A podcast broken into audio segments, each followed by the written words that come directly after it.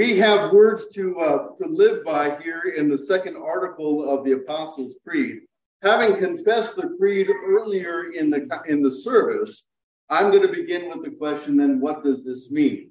And we're focusing right now on the middle portion of the meaning of the second article. What does this mean? Was redeemed me, a lost and condemned person, purchased and won me from all sins, from death, and from the power of the devil, not with gold or silver, but with his holy precious blood, and with his innocent suffering and death. This is most certainly true. Working our way through the Christian teaching of the uh, Ten Commandments and now the Apostles' Creed in preparation for the uh, the uh, Lord's Prayer later on in the upcoming new year. The gifts that God gives to us through Jesus are point by point delivered in this uh, this uh, section of frequently frequently asked questions. What did Jesus do for us? And thank you. Yes.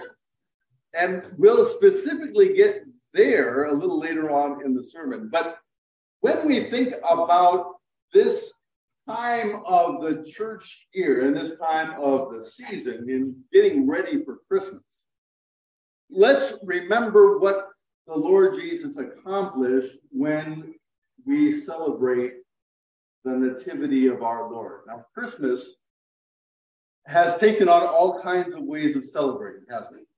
And and for for some of the folks that I'm getting to know uh, around our area too, uh, in new ways, uh, there's a lot of concern about the the overlay of celebration of Christmas, and and what is the what what's the meat and potatoes of this?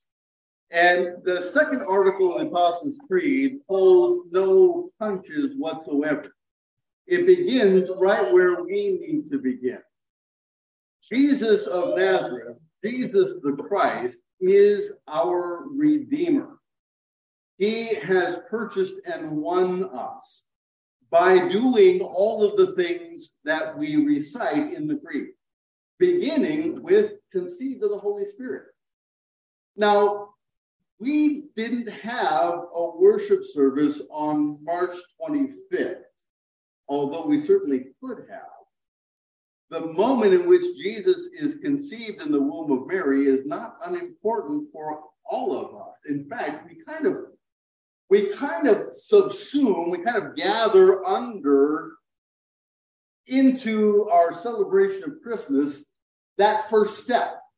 We kind of assume it. But but let's take just a moment to recognize the wonder of what happened when the Word of God was made flesh in a one celled moment. See, Jesus didn't just appear out of nowhere, He went through this entire process of being in the womb of Mary from the very beginning of, of the word from Gabriel coming to, to Mary's ears the Lord is with you. And so Jesus, the Son of God, God the Son, the Word made flesh, is made flesh even, even at that first moment, that, that initial stage when the holiness of God takes on the human nature that each one of us shares, but does it perfectly.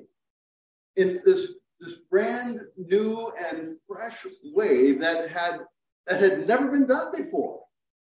And and not only is it a miracle just for the sake of having it be a miracle and because Jesus is Jesus, but we have to understand that all of these things, all of these bullet points of the accomplishments of the Savior are done for you and for your salvation. Why does Jesus need to be conceived of the Holy Spirit? Because none of us were conceived perfectly. All of us inherit the corruption that Adam and Eve uh, delivered to all of us. And so we need saving from the very first moment of life. From the very first moment of life, we are directed towards death unless Jesus intervenes. And when Jesus intervenes, that direction towards death is redirected towards eternal life. And he captures up every aspect of our human nature, every aspect of our human experience, every aspect of the way we travel from the beginning of life all the way until not just the end of life, but our deaths, but, but even into eternal life. You see, Isaiah had talked about this in the second half of his lesson. He talked about the highway that God was providing for his people. He, he talked about this highway that God was providing, and, and for Isaiah in his time and place, that certainly was a, a, a promise that the people of God were going to be were going to be traveling safely, safely from exile in Babylon back to Jerusalem and Judea. That was certainly the initial promise. But, but what does Jesus do with that promise? When he takes hold of that promise that, that God would make a perfect path, right? That even, even dummies like me won't get lost. Fools will find their way, he says, right? So even, even folks who get lost when their GPS shuts down, they'll be able to be just fine all the way from from beginning to end of the road. Because one of the titles Jesus uses for himself is that he is he is the way. Right? So he's not when, when Isaiah is talking about the way, he's talking about that highway. He's talking about this, this path that the Lord is going to provide, but then Jesus takes that on himself.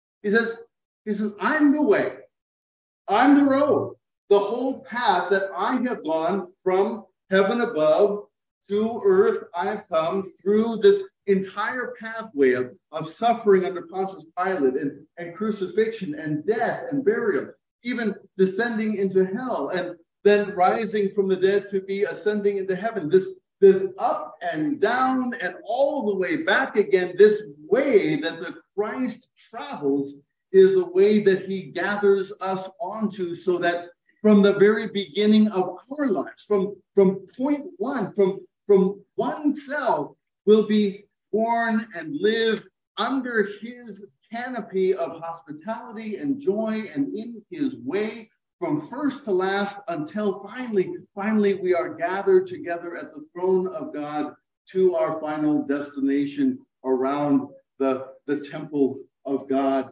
and the, the throne of the Lamb with all the nations gathered around us. So this beginning is, is not something to do away with because it is part of what we need. We, we begin we begin with our very first, not even just steps, but with our first cells dividing with the idea that this is going to die on some level at some point, unless the Lord God intervenes. And so he does by his word and through his gift of holy baptism and by the gifts of coming to us in faith by the Holy Spirit, he brings Jesus to us so that we are born again, born a second time, born from above, so that we have that gift along with the gift of physical life. We have eternal life. So he has planted all of that even before the very first step of any of us outside of our mother's womb. He has redeemed us, lost and condemned creatures, purchased and won us from sin, from death, and from the power of the devil. The signs that Isaiah pointed out and the signs that, that Jesus reminds John's disciples of are all of those ways that the Lord rolls back the effects of sin. The, the lame walking again, the, the eyes of the blind being opened again, the, the deaf being able to hear, and, and all of these leading to what? To resurrection, right? All of these pre-resurrection miracles are all gearing up for the fact that Jesus, the, the one who has authority over life and death, is going to call his people out of their graves and give to them eternal life. The dead are raised. The good news is preached to the poor. This good news of, of gift and forgiveness is the very message of the forgiveness of sins. That everything that would lock us away from God the Father, everything that would lock us away from hearing his good news, what would, would stop up our ears and close off our minds and hearts, that through this word, he pierces that darkness so that we can hear and praise him with full throated joy on a day like this.